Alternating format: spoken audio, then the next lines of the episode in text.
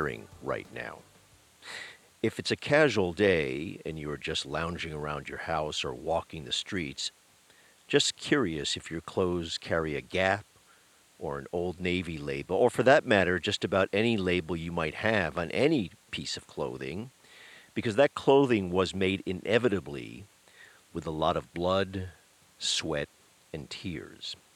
This is Jonathan Tasini, and this is the Working Life podcast for November 1st, 2017.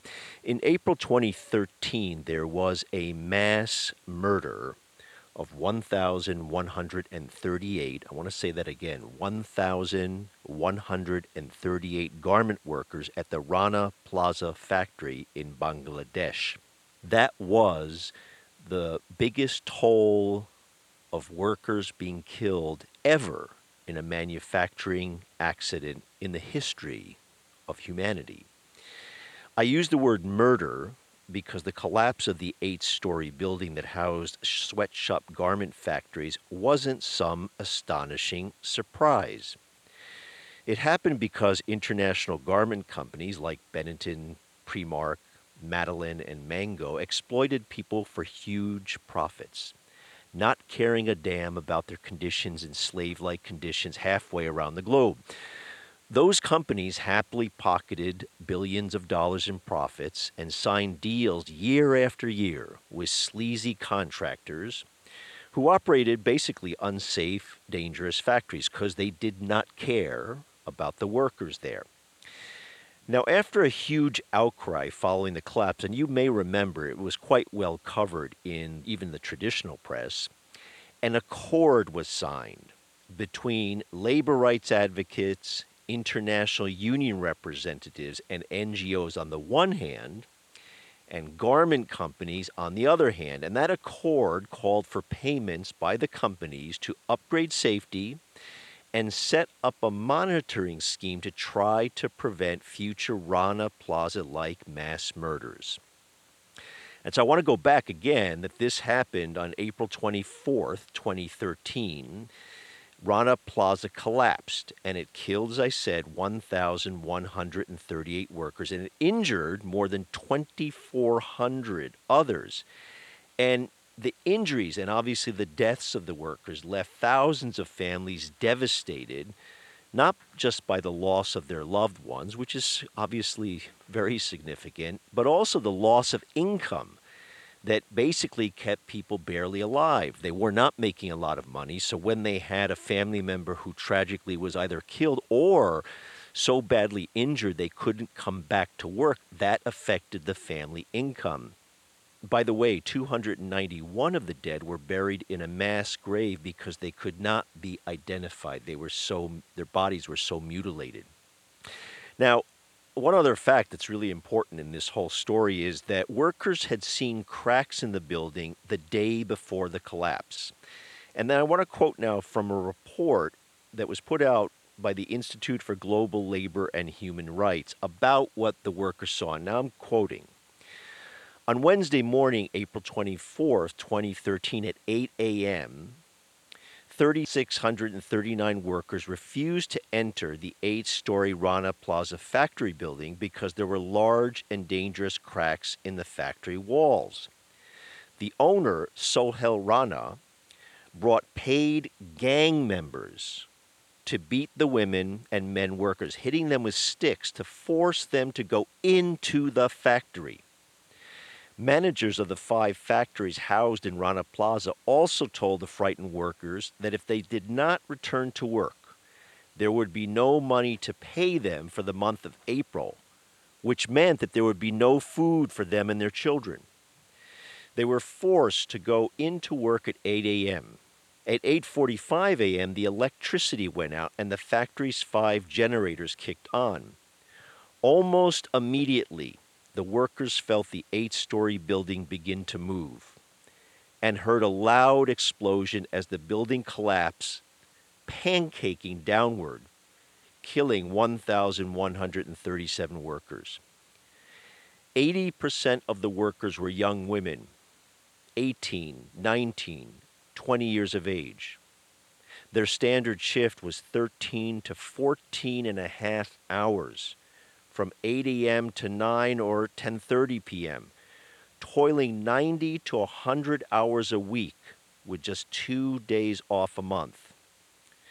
Young helpers earned 12 cents an hour, while junior operators took home 22 cents an hour, $10.56 a week. And senior sewers received 24 cents an hour and $12.48 a week. And that was the end of that passage from the report. Now, just recently, I had the chance to revisit this horrific exploitation of workers with two important people in the struggle. And I want to start with an old friend, Christy Hoffman. Christy is the Deputy Secretary of Uni Global Union, which represents more than 20 million workers roughly from over 900 trade unions all around the world. And as part of Christy's role in negotiating global agreements with employers of all kinds, and those agreements secure the rights of workers primarily to organize, she played a central role in negotiating the accord that we're talking about, the one in Bangladesh that was put together after the Rana Plaza collapse. As an aside, she's also been endorsed by the Uni leadership to become the General Secretary at Uni in 2018. Now, I sat down with Christy at the recent AFL CIO convention in St. Louis, and you'll hear a little bit of background noise from the convention. We were sitting in the, just outside the main hall. So, Christy, one of the things that you've worked on uh, significantly over the past several years was the accord around the garment industry in Bangladesh in the wake of the Rana Plaza collapse and lots of other fatalities. And maybe the we can the way we can start is to give people first of all, you know, a minute on what the accord covered and how it affected that kind of change. So the accord is an agreement between the global unions, Uni Global Union and IndustriALL, and global brands, um, through which the brands agree that they will ensure that their factories are safe in Bangladesh. Um, and we now have 217 global brands that have signed the accord with about 1,600 factories and two and a half million workers in those factories. So it has a very big footprint within Bangladesh, um, and the, it's essentially a program which inspects factories, produces a plan for what the factory needs to correct, and then um, requires that the factories get fixed. And the major reason, I assume, correct me if I'm wrong, that the brands join this accord because it's somewhat voluntary, right, is reputational damage. I mean, the, the risk to them was if they didn't sign up in the wake of this horrendous, horrendous um, occurrence where a thousand people were killed and God knows how many injured, it was, re- it was reputational damage. Am I wrong? Well, they they wouldn't say that. I mean, the, the, they they signed it because there was clearly an outcry in the in the world that there something has to be done about this conditions in Bangladesh, where it's the second largest garment producing uh, country in the world. Um, ter- terrible wages and conditions and inhumane safety conditions, and I think many of them had their own codes of conduct and they had their own auditing program. So it wasn't as if they, in their mind, they they they, they were doing something before the accord, but clearly the, their efforts were not working. Everything else was failing. So. Um, so the accord emerged out of the ashes of that terrible event in Rana Plaza. But not only Rana Plaza, there had been a number of fires that preceded Rana Plaza, and it was clear that something had to be done, or they would have faced incredible pressure from all kinds of sources. So there was a lot of pressure on them to do something. And the pressure, in some way, is one of the things I noticed, not just about in the garment industry, but in the, generally the global supply chain, is you've got these big global brands even you can go and look at Apple, for example, and other manufacturers, and then they point the figure and say, well, it's the supplier's problem. It's the suppliers on the ground level. They're the ones responsible. And what you tried to do, I think, in the Accord was link those things two together, right? That the suppliers and the brands had responsibility, and the Accord, what it tried to do, and you'll tell me where I'm wrong or where it's right, mm-hmm. is to get the brand to accept responsibility and also put money into fixing the factories. Right. The a- accord is strictly the brands are responsible for ensuring their conditions in their supplier factories. So the suppliers are not members of the accord or signatories to the accord. It's squarely putting the responsibility on the brands to get make sure the factories are fixed. So that's one thing. They have to require that the factories are fixed and they also have to make sure there's money available. So we've had some disagreements with the brands about what it means to ensure that it's financially feasible to fix the factories, but clearly our original intent here was that there would be, you know, a sharing of the cost of, to, to change this industry. And let's go back and, and remind ourselves what the reality was there that these were horrific conditions. And as you point out, Rana Plaza was the worst, but describe some of the conditions that, just so my listeners understand what we're talking Well, about. when we did the inspections of the factories, there were 100,000 violations of our um, re- requirements, which are roughly similar to the existing requirements of the Bangladeshi government. So, Which are? some of those um, violations might include. Um, Locked doors so that people can't escape a building during a factory, no fire exit onto the street, um, you know, uh, structural problems where the building is cracked, maybe potentially giving presenting another risk, like Rana Plaza, um, wiring that was likely to spark a fire, load problems. Um, so the, the fire issues are probably those that receive the most attention because we've seen time and time again workers locked in a building without any means of escape. And these tend to be um, high-rise buildings, multi-story buildings, um, so and not sort of modern factories that are that are flat. So they tend to be very, very risky. Um, they've tended to be very risky situations. So let's say a supplier didn't fix their building, their factory. What would happen to them under this accord? Well, under the accord that we have now, if a supplier is behind on its remediation, it's up to the brand to work with them to try to fix to get to fix the factory. Eventually, if they refuse uh, time and time again, they get into what's called an escalation process. They get warnings that if they don't do something within 30 days, they'll get up to the next level of escalation, and eventually they get terminated from from uh, being eligible to do business with Accord signatories.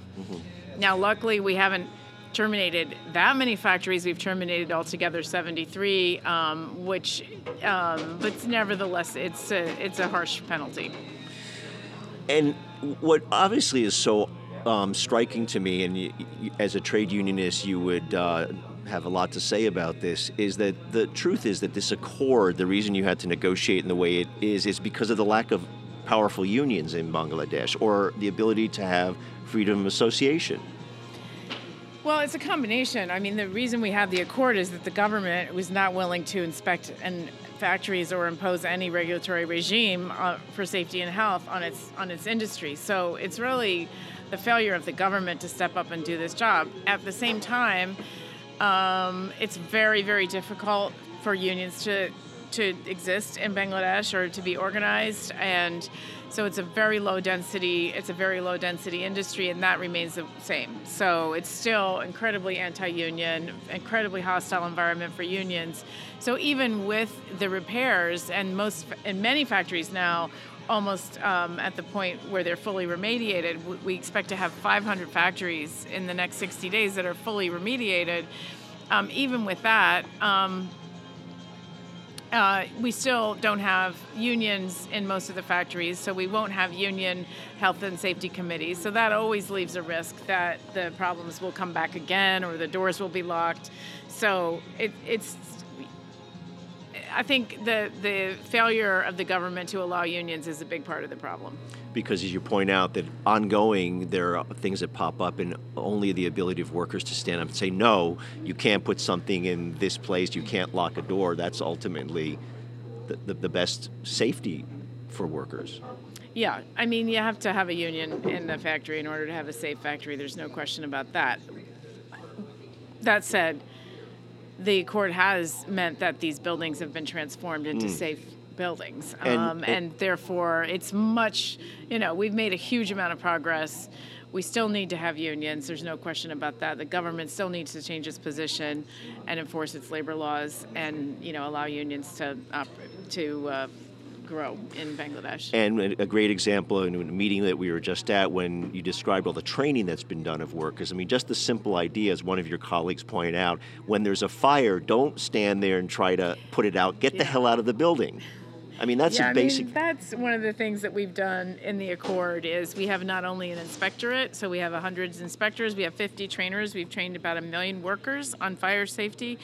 Um, and that's an amazing accomplishment, frankly, face to face training, not just turning on a video.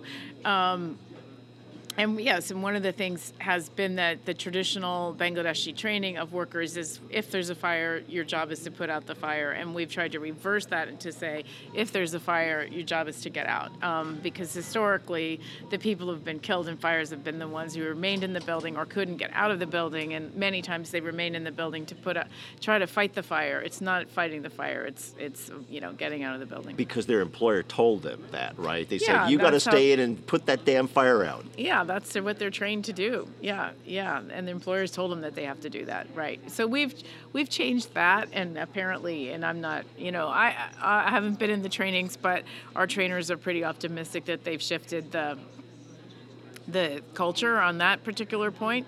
Um, so yes, and the trainings also give people a idea of where can they come if they see that there's a safety and health problem that hasn't been fixed. It's also an, an opportunity for them to get familiar with the accord and to know their rights and to know their rights to refuse safe work. Um, and so the trainings are really a big component of, of what we're doing in bangladesh. All right, now this accord was supposed to expire uh, in 2018, and you already now have a new framework for an extension of the accord. What's changed and what's gotten better, or frankly, beyond it, what's weaker potentially moving forward? I assume that the the brands they're not there out of the goodness of their heart, but you've had to kind of hold their feet to the fire in some way. Yeah, initially the brands were not that eager to extend the accord beyond its expiration in 2018. Um, you know, it's been a very demanding process for everybody. They've had to get really engaged with their factories. They spend money to, they pay money to create the and operate the accord. But I think we all realized, including the the leading progressive brands, that we've put a lot of work into building this operation. And if we walked away before the government's ready to take over its responsibilities it would be a real failure on our part. Um, and all of our work is really not adding up to much. If we left until before there was a credible alternative and there really isn't a credible alternative. So we went through a long negotiating process the new accord is very similar to the old one. It remains legally binding. That's a key element. Um, the language still stays the same. That employers have to make sure, the brands have to make sure it's financially sustainable to get the remediation done.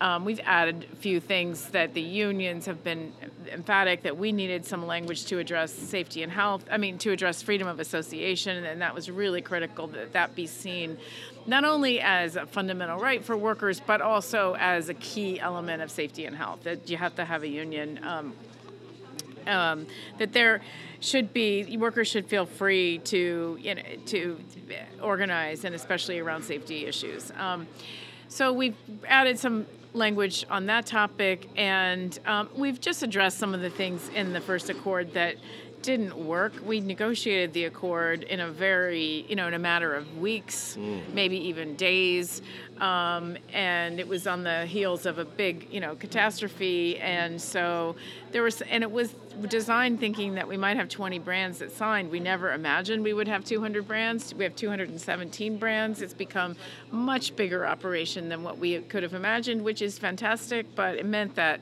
some of the things that we put into the original accord were a little bit unwieldy, and we were able to fix those.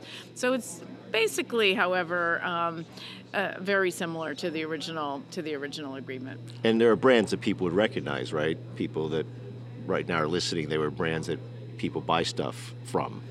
Yeah, oh, of course. I mean, it remains um, of our 48 signatories that we have so far of the new accord, it remains heavily um, European brands, um, but certainly big European brands like um, H&M, Inditex, C&A were in the leadership of, of you know the first signers of this. PVH, which is a U.S. brand, has been very much involved from the beginning, working on the steering committee the whole time, on the negotiating committee. So we've had um, we have some very highly recognizable um, brands that are signing the accord, of course. And are you trying to get American brands in?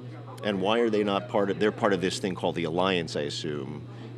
We remain ever hopeful that some of the American brands will join. We've had some American brands, so I don't want to. People don't. Uh, people can't see that, her face, but she's but, being. Uh, she's she's rolling. I, am no, of course. In fact, we've reached out to two big American brands. I won't mention them already to say this time around, why, why don't you join us?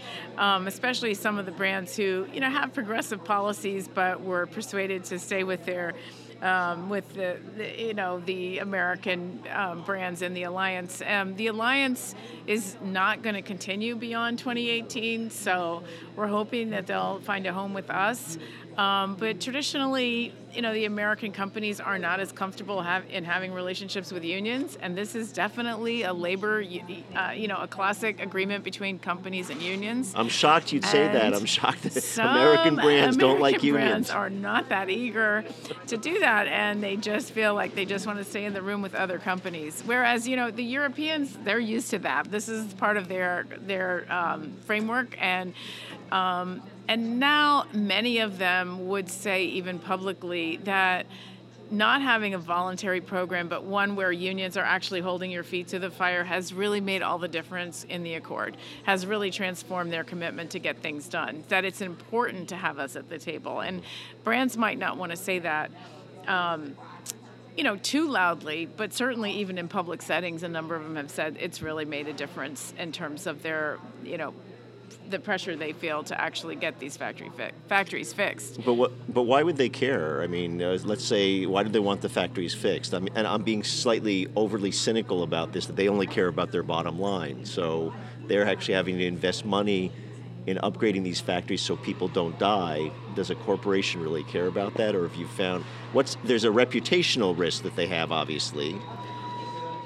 Yeah, there's a reputational risk, and I think that the legal framework of responsibility is really shifting. I mean, there we live in a world of business and human rights obligations that it's clear businesses have obligations for the human rights of their supply chain, um, the human rights of the workers, the communities involved in their supply chain. So, you know, a lot of companies are moving along the spectrum of how to recognize that they have this responsibility, how to embed it into their own practices. Um, and there may be aren't there are not enough legal requirements in their home countries that they have um, these so-called due diligence and uh, um, practices about their supply chain. But all every country is moving in that direction. Um, you know, clearly you had one company that was sued in in uh, Germany for a the for the a fire that occurred.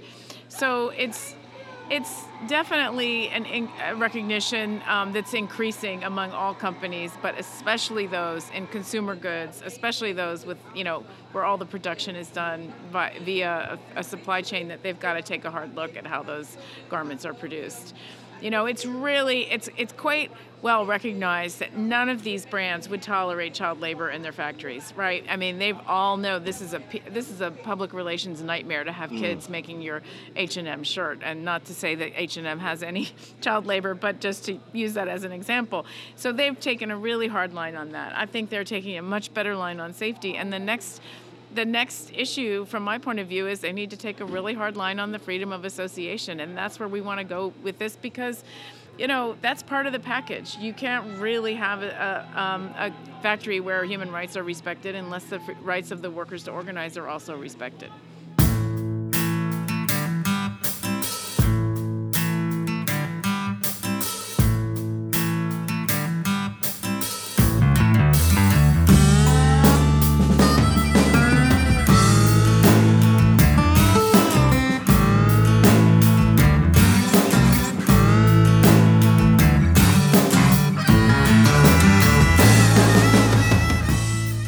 Now to get an even closer view of the people and the struggle, I want to turn to a new friend, Nazma Akter.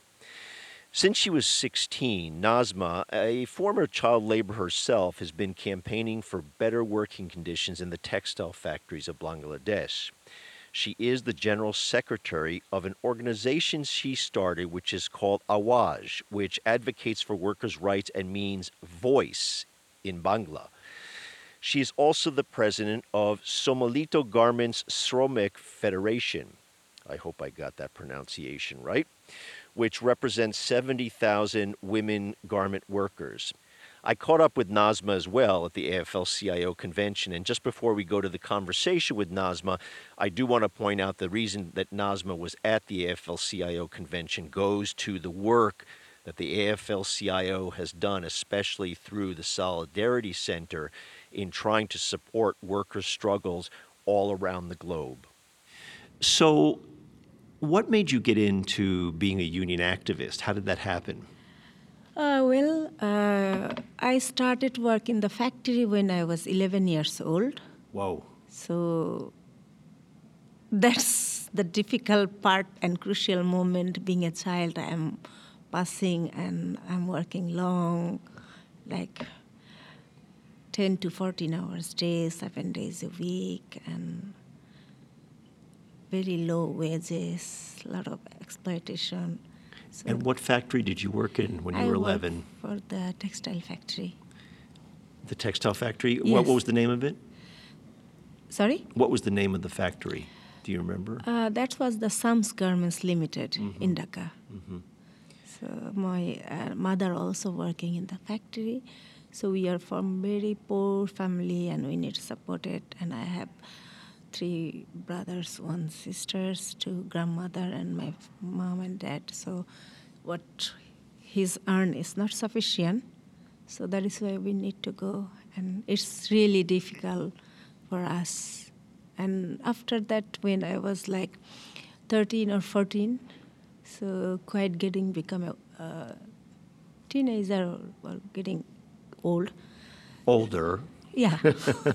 You're not old at 13 or 14. but since I know something, and that time yeah. we are also facing a lot of problem in the other factory, uh, on, on time payment, um, working hours, drinking water, maternity issue, job contract. In many cases, we were beaten by the local musclemen, gooms, and many cases we don't have um, job security and many abuse, harassment we are facing at the workplace. So it makes us very angry and very difficult for us, and it's very tough to do. So that's make us to do something and join something and unitely and move forward to do something for so, our rights to ensure. So when you were 11, 12, 13, 14, you remember these experiences of terrible working conditions? Were you harassed by the supervisors as well, being yeah. a young woman also? Yeah, because we were harassed by uh, supervisor and also the top man, uh, other management too. Uh-huh. Sexually harassed? Was there a lot of sexual harassment in these factories? Because that's what I've read. Uh, that that's actually, a common. in the most of the supply country, the production country, there is also sexual harassment, but most of the time they are very much poor. Yeah. They need money, so boss make ex- uh, uh, exploitation. Yes, of course. Through some advantage or something, and make that uh, sex, and it's they cannot open and outspoken these issues. That's often where the women who are vulnerable because they're either poor or they have no other option yeah then someone that's in charge can almost force them. Yeah. They may pay them, but they, a woman feels like she can't say no. Yeah. So this is the reality. So. So all of this then led you to become active in a, in the union and to try to form a union, right? Yeah. And so, how old were you when that started? Uh, I started join with the union when I was 14 or 15. Wow. So, but it's also very difficult and challenging for me. It's a highly politicized union, mm. male dominating. Mm. They are not focusing the workers interested. They are highlighted, and agenda is the polit- yeah the uh, politic uh, politician as their country things and thing. But we are just used and when we lost our job, our factory was closed down, we were beaten, we had criminal charges f- against us, but that time nobody was helping us, and we found if and the factory was closed down for a longer time, and lot of workers we have no money, and my mother also working. I remember because since that time was Bangladesh is very conservative, and when we go somewhere else and talk about the issues, we are protesting, we're demonstrating many things, and the union who, who supposed to support us they are not doing anything so we found very difficult and very challenging with them and then i realized if machine is not running my salary is not coming. If my salary is not co- are coming i'm not getting proper food and my family is not happy. And even the society because we are very conservative and coming from the muslim and it was very poor uh, what, uh, people always uh, neglected, you know, and people can say anything to you when you have no money and when you are poor. And people are thinking when we ra- raising our voice, we are fighting for our rights, we are trying to ensure our good working condition. But that time also, people people in my neighborhood and country, uh, in my community, they are also thinking, because I am trying to go early in the morning and late in the evening to talk with our co brother and sister actively. And that time also people thought I am like a prostitute. I'm going to do something. And many cases men also asking me, hey, take this money and come with us. Why you were going so early in the morning, coming in the late? So these are the things also facing being a organizer. I'm not saying I'm the union leader, but I feel more I'm the organizer. So these kind of things also we are facing because it's very tough. And you know, uh, still all over the world the women has a lot of challenges but we have more challenges than the american european Oh, for sure, So compared to American those- European women, at least in the workplace. Yeah. yeah those are the days we are passing and those are the day we facing still we are struggling so then we decided and also a lot of gender issues maternity sexual issues women health reproductive health these are not addressing by the men so hmm. that we are facing a lot of so then we decided women should organize women should are active women should be part of the leadership otherwise we cannot change our life we cannot do anything we only if we are depending our brother or man Did you then organize to run for election in, in the in that union that was male dominated? You said let's let's take it over. Let's become part of the. Uh, we are Yeah. organizing more and more women and set up the, our own union Ah, because it- we are not uh-huh. going to uh, fighting with the man or something. I see. So you've set up, you've organized your own independent Yeah. union. So we are the four women also founding the independent union, and that's the way we are our journey. And still we are trying to work the independently and raise voice, whatever we need, whatever we need to do, what is our rights, what is our responsibility, everything, because we need to be good, good quality of leadership. So that kind of things we are trying to do. So what was the moment when Rana Plaza happened? Were you, is that a factory that your union had members in or? Uh, that is the biggest challenge in the Rana Plaza. There is no union. And the, before the Rana Plaza, more than 10 years, the government is not allowing any trade union. So the, that is why the Rana Plaza workers, when they doesn't want to go in the morning to work, hmm. the company and politicians say to them, if you are not going to work, we'll not pay your money month of April. So you know, our workers are getting very low wages, they are hunger, so they need money. So they are not. Because they were worried. I remember Yeah, the story. that- that- there was a there was a concern about the building because they saw There's the cracks, and things yeah. in it. Yes. Yeah, because the workers are very much scared and afraid to go inside because they found this building is cracked, it's not safe, and no, no one wants it to be make their life disability or handicrafts or die. But this is the capitalism and fundamentalism and the politician power are make this kind of murder. So after that they will enter the factory and they just work one hour and the electricity has gone. When they started the generator, the vibration cannot also take this building, uh, and immediately it was collapsed, where the more than thousand workers were sk- killed It's the worst industrial accident manufacturing in this world. in the in the world ever. Not Yeah. just in the garment industry, but in any place. In the history. In the history of Yeah. manufacturing. yeah. And do you did you arrive there right after it happened? Did you live close enough to the? Oh, no? I'm living is uh, more in the city side, but it is quite outside or countryside. So when I heard this incident, and immediately I went there, and I feel very pain, disturbed, and I feel so angry, you know. And there was like I found the, all the government people, the manufacturer, the official minister was there, and I said, "What happened? Why it's happened? Because you people are not respect, and you people are not care about us. So that is why it's happened, and they have no answer when I'm saying. And I found most of my brother and sister who are working in that factory some of them lost their legs, some of them lost their arms, some are severely injured, some are the dead body.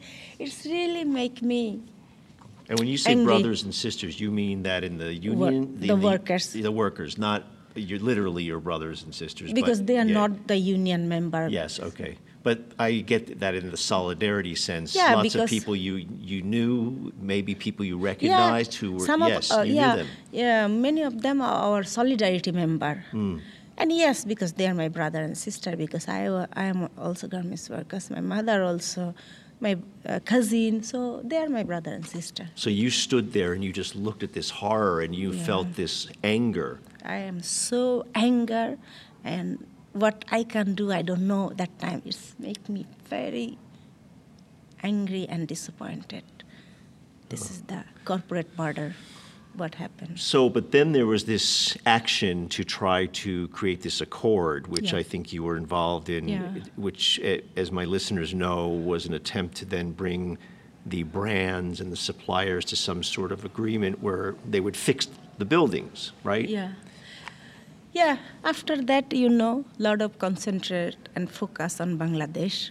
And then there was Accord has been established in 2013. A number of European companies and few of the American are signing this with the IndustriALL Global Union and UNI.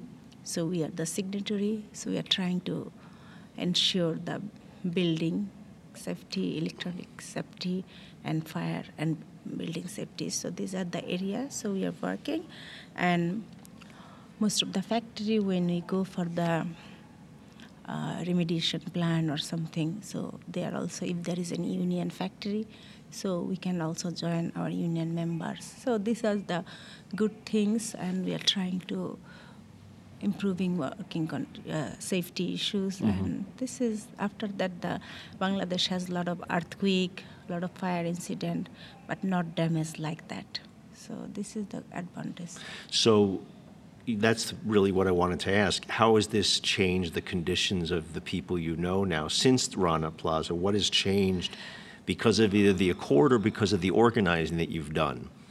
uh, both because uh, when the lot of concentration and also a lot of uh, focus on bangladesh and people are also trying to put a lot of pressure That was all around the world because Yeah. people were horrified by Yeah. what they saw. Yeah. Yeah. So that time we got the, uh, the we got that. Uh, it's not the privilege. It's not the opportunities because this is the people blood sacrifice and get the better working condition because otherwise it's never will be happen. And then we are uh, s- uh, signing the accord. And accord is trying to be uh, ensure the safety issues. And in the meantime we are trying to organize the union. And that is make also a lot of change because now bangladesh has number of union and some of them has good industrial relation, have the signing the collective bargaining. So these are things are improving, and also in the meantime, a lot of um, some of the companies also signing the global framework agreement, so which is IndustriALL global union. So these are the many effort is make little bit change and some of the progress, but still the Bangladeshi workers their wages is very, very low compared to the world. So that's an important point I want to come back to in a second about the wages, but this is the point before you made is important to stress. The accord is a good thing because it forces them to try to at least fix the structural parts of the building, make Yeah. them safer. But your point is important. The real important step would be to have a union. Yeah. And the government prevents you from having the most unions. Still, we have uh, we have a lot of challenges to organize the union because still we have um, job security. We have a lot of abuse and harassment. Also, we have false charges. So this kind of things happen. Even the uh, the company trying to demotivate it, the union member has get less advantage. The non-union member get more advantage. So a lot of things they are trying to. The workers shouldn't join in the union movement, but we are trying to motivate them and convince them this is the platform. You can negotiation, you can bargaining, and you can getting better life and better workplace. So. And so on the wages, so we won't forget that, the average wage, explain maybe what it is, but also how much it, does it help buy enough things for the average worker? Or what does it, if you make an average wage in the garment sector, people you know, can you live on that? At the average worker salary is like a, um, eighty dollar to ninety dollar A month? month, or maybe hundred dollars. Okay. including overtime, something like that. But the problem is, you know, that the garments workers has two family, one in themselves, another in the countryside. Even most of the uh, garments workers' children are living in the countryside without parents because they need to work.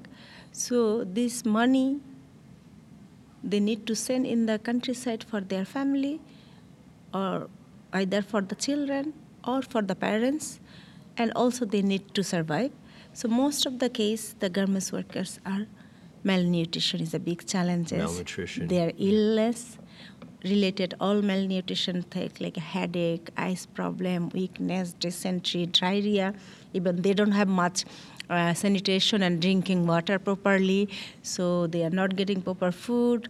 And these are the big challenges we face and they have long working hour. They need to give high production and you know less food long working hour long uh, production and they make very early age to retirement. So most of the garments workers their age might be 16 to 35 or 40 not more than that because they cannot work. So They can't work because they're, they're too, the they're physically injured, yeah. physically they don't have energy Yeah. and they can't do it and all the youth and young especially girls are doing this effort. But very after 40 they are all still young but they cannot work because the speed and the intensity and the, the if you work uh, would you say 11 12 Hours, a day yeah. and you're only making $100 a month after a few years that's exhausting for yeah people so that is make and and they don't have much savings they don't have nothing so it's very difficult because they they are they have a lot of contribution for our country the companies also the multinational and especially also the us american consumer because they got very good price and good things but the workers couldn't get the good food even Ah, you see, this was the exact last question I wanted to talk about. You, hit your, you we were telepathic, tele, telepathy here. The American consumer doesn't think about this. In other words, they get all these clothes when they go to all these malls and shopping centers, and they're getting all these garments. And then far, far away are the, people who are making the garments who are making barely enough money and often not enough money to have food, their malnutrition. And so it, it feels like the American consumer, in some way, is causing this by their demand.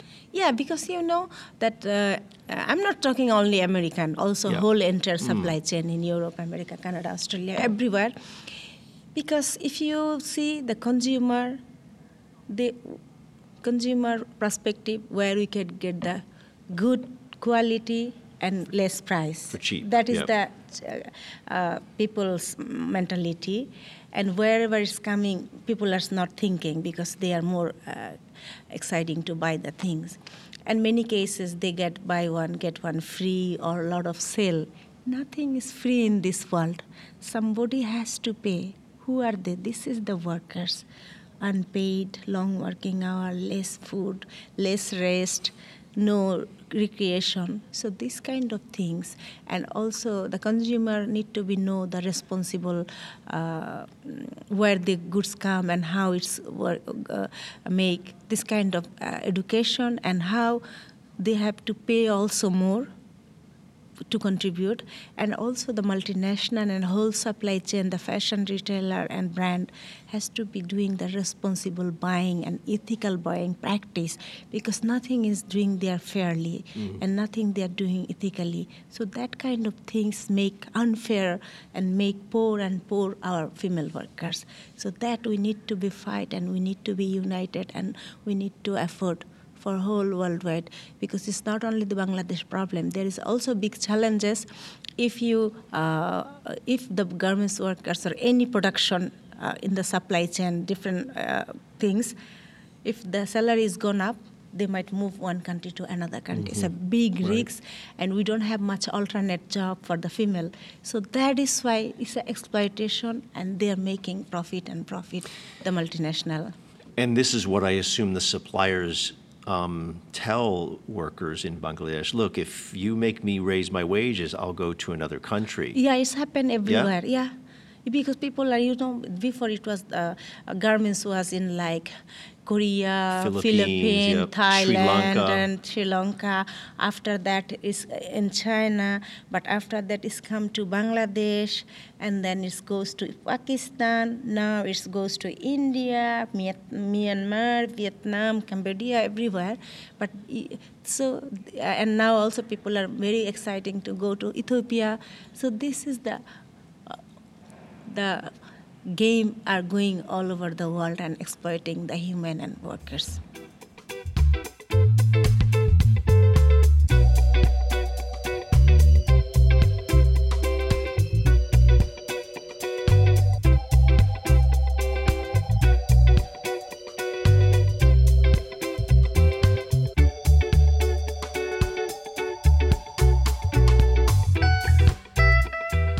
Before we go to our usual robber baron segment, just to wrap up, the other day Bernie Sanders was in New York City to campaign for the reelection of Mayor Bill de Blasio.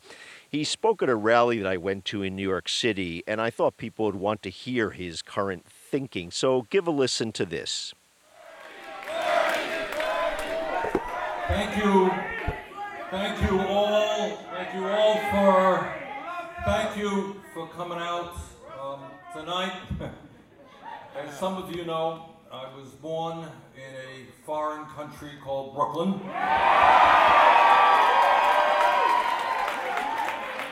And when the mayor talks about trying to control rent increases, I know about that because my family lived in a three and a half room rent controlled apartment. So, Mayor, thank you for doing everything that you can to make sure in these difficult times that this city remains affordable for working people. That's not easy. As soon as we are finished with this event, I'm going to get on a Amtrak and head back to Washington.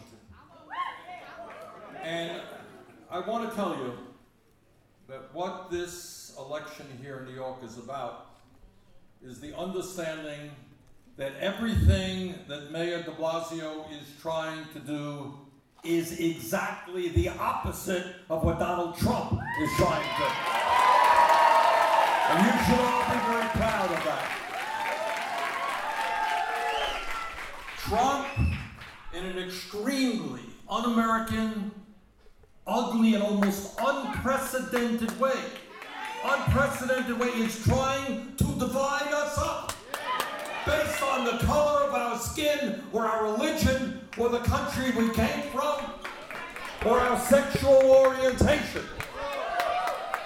And this mayor is leading the city in a way to bring us together to create a better life for all of our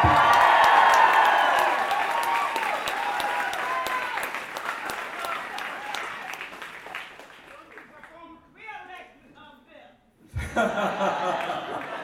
now listen to this, and what why what Bill said is so important. Right now, the great fear that I have for this great nation is that we are moving rapidly toward an oligarchic form of society. You know what that means, oligarchy? That means a nation not controlled by ordinary people who will have differences of opinion. You'll argue it out. One person, one vote, democracy. But this country increasingly is moving toward an oligarchy where a handful of billionaires control not only the economy but our political life as well. And what we believe is the antidote to billionaire control over our political process is when working people and young people and seniors and people of all colors and religions come together and demand a government and demand a government and work for a government that represents all of us, not just the 1%.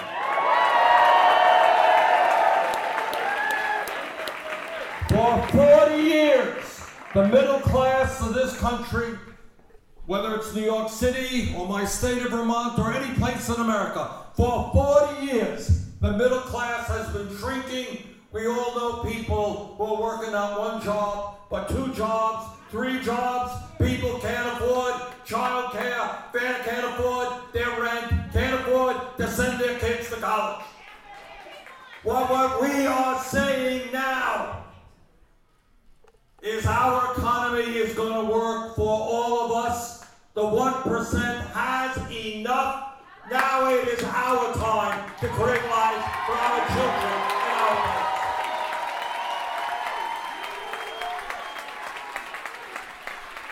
Now, Right now, on behalf of the Koch brothers and the billionaire class, Donald Trump and the Republican leadership have a budget that will give $1.9 trillion to the top 1% in tax breaks.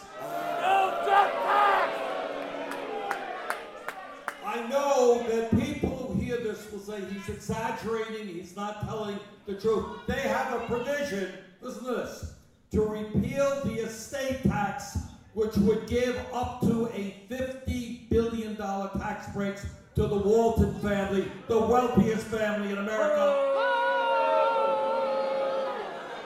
They want to make massive cuts, trillion dollars in cuts to Medicaid.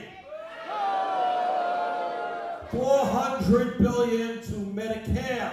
Massive cuts to nutrition programs. All of you know, Mayor knows. Program called the WIC program. You don't know what that program is? Women, infant, and children. This is a program in a nation which has a very high infant mortality rate. It's a program that says to low-income pregnant women, we're going to give you the food, we're going to give you the nutrition for you and your baby. They want to cut that program to give tax breaks to billionaires.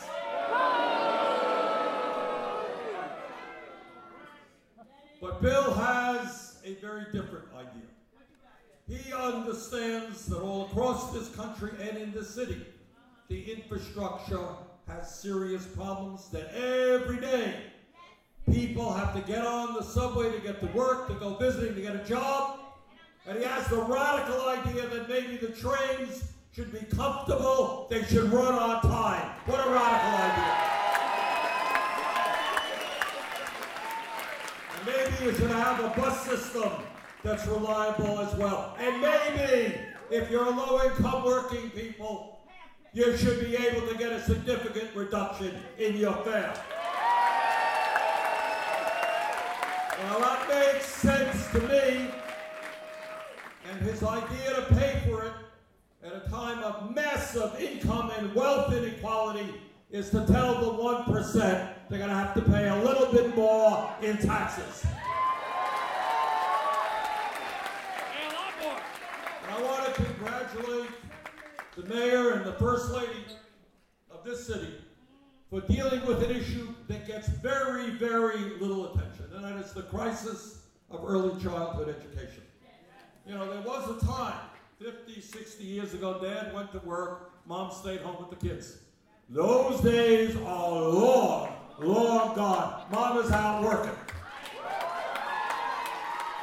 And mom, single mom, or mom and dad want to know that when they're out working that their kid has quality child care. That their child has the intellectual and emotional support. So that when that boy or girl goes to school, they're off to a great start. It is an absolute disgrace in this country. Let me say it boldly. How we treat our children. We have the highest rate of childhood poverty of any major country on earth.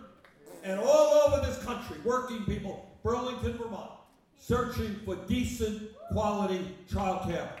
Costs $15,000 a year more. Somebody works for me in Washington, D.C. I said, Katie, how much does it cost child care for your baby? You know what it costs in Washington? $30,000 a year. Now, how the hell can you afford 15000 or 30000 when you're making 25000 or $30,000? You can't do it. So Bill de Blasio said, that in the year 2017 we have to understand that early childhood education should be part of public education in general. And he is absolutely right. And I hope very much that we can lower that age here to three. I hope very much that as a nation, the day is going to come that every working family in this country will know that their little ones will be able to get a high quality early childhood education without any cost.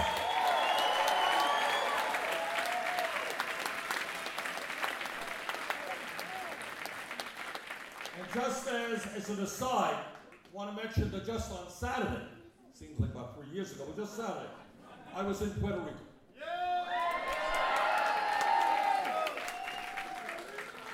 And you all know that the people in Puerto Rico today are suffering terribly. As of today, just spoke to the head of FEMA. 70% of people still do not have electricity. Temperature is 80, 90 degrees. You don't have electricity, you don't have a refrigerator, you can't cook your food, you can't keep your medicine cool. It is just that people don't have drinking water, schools are not open. It is a horrible, horrible situation. And when I was there with the mayor of San Juan, what she said is she expressed deep gratitude to the mayor for sending his emergency management team. They're doing a great job.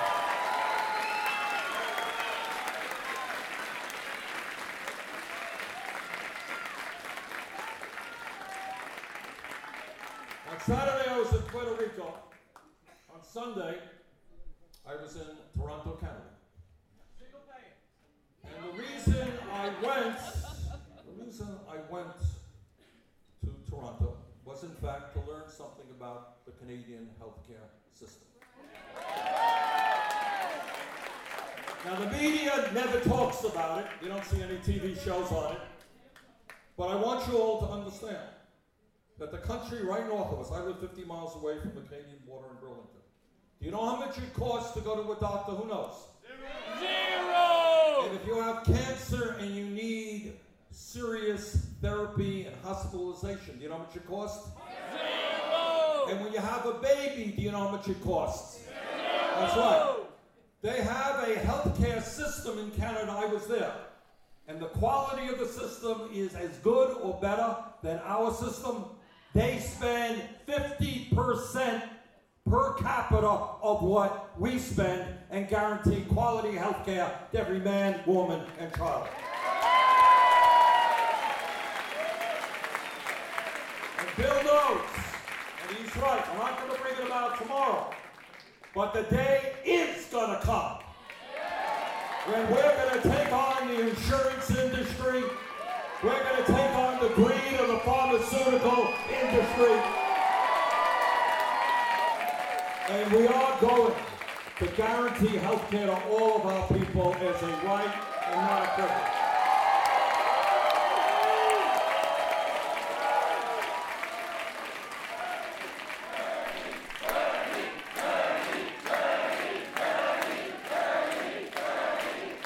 I am proud, and you should be proud, that under Mayor de Blasio's leadership, New York City guaranteed paid sick days for 500,000 more workers, raised wages for tens of thousands more, and hundreds of thousands of families moved out of poverty. No small thing.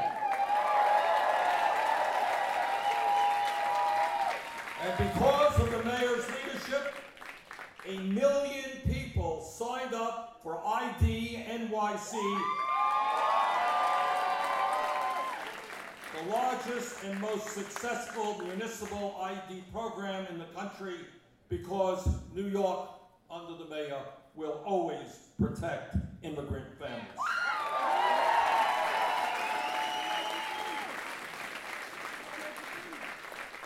Brothers and sisters, the mayor made this point. This election is not only re-electing the mayor, and that is exactly what you have to do with a big vote and with a big turnout. But this election is more than that. And this is something he can't do, First Lady can't do. It's something that you have got to do. And that is, we have got to revitalize American democracy. We have got to take on the billionaire class and tell them that they're not going to control the future of this country, but we will. And can't do it all. We need people all over the city, all over this country, to stand up for a new vision of what America can and must be. Brothers and sisters, we are not a poor country. We are the wealthiest country in the history of the world. I was up in Canada. When you have a baby in Canada, anyone know what happens? How much time you get off? You get a year off to stay home with your baby. They're in the process of making their public universities tuition free. We can do all of those things. We as a nation can lead the world in transforming our energy system and creating millions of jobs, moving to solar, to wind, to energy efficiency. We can have the best education system in the world from pre-K through graduate school.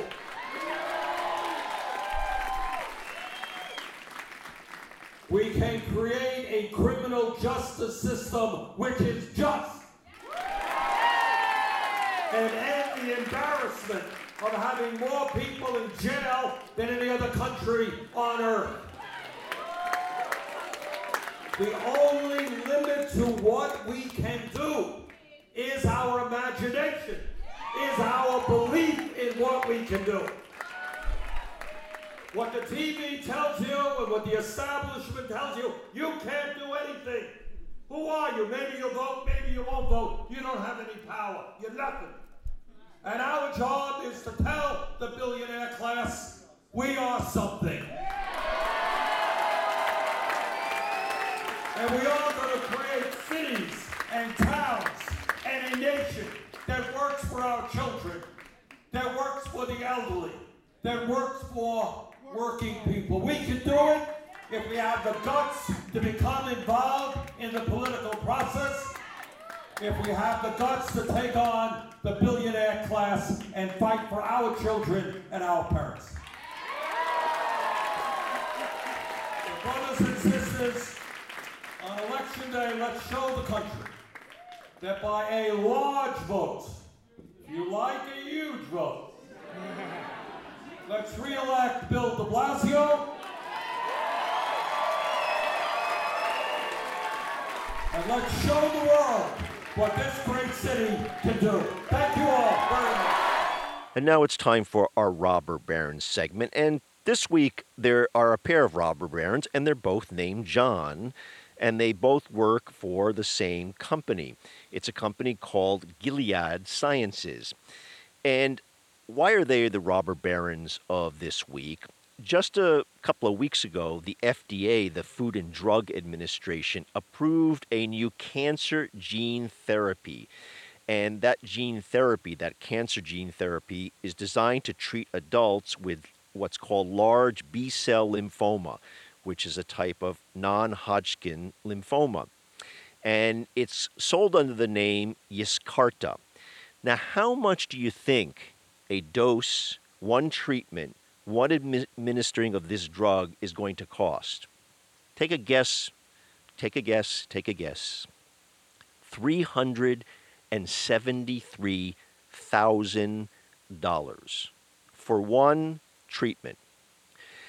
This is the immorality, the outrage, the scandal of the healthcare system in this country, where insurance companies and drug companies plunder the American people, reach into their pockets and bankrupt them, and bankrupt them when they're just trying to be healthy, and in this case, when you have cancer, just trying to stay alive.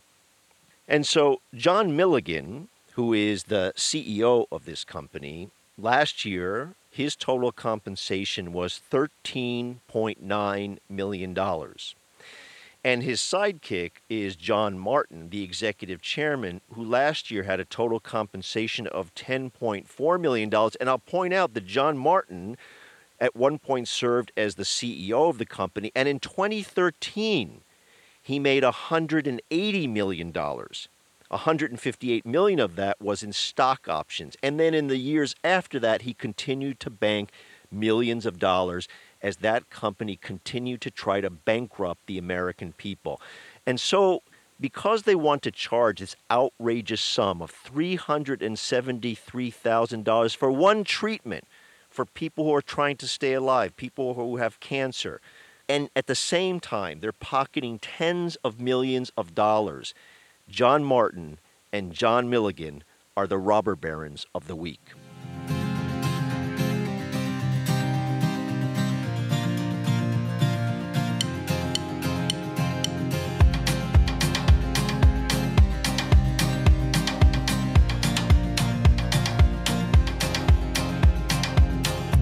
And that'll do it for this week's podcast. I want to thank my guests, Christy Hoffman of the Uni Global Union, and Nazma Akter, the incredible organizer on behalf of women's rights and garment workers in Bangladesh.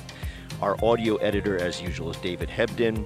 As usual, I want to encourage you to become a subscriber to the podcast, and on top of that, become a financial supporter so we can bring you the voices of all sorts of people, not just in the U.S., but from all around the world.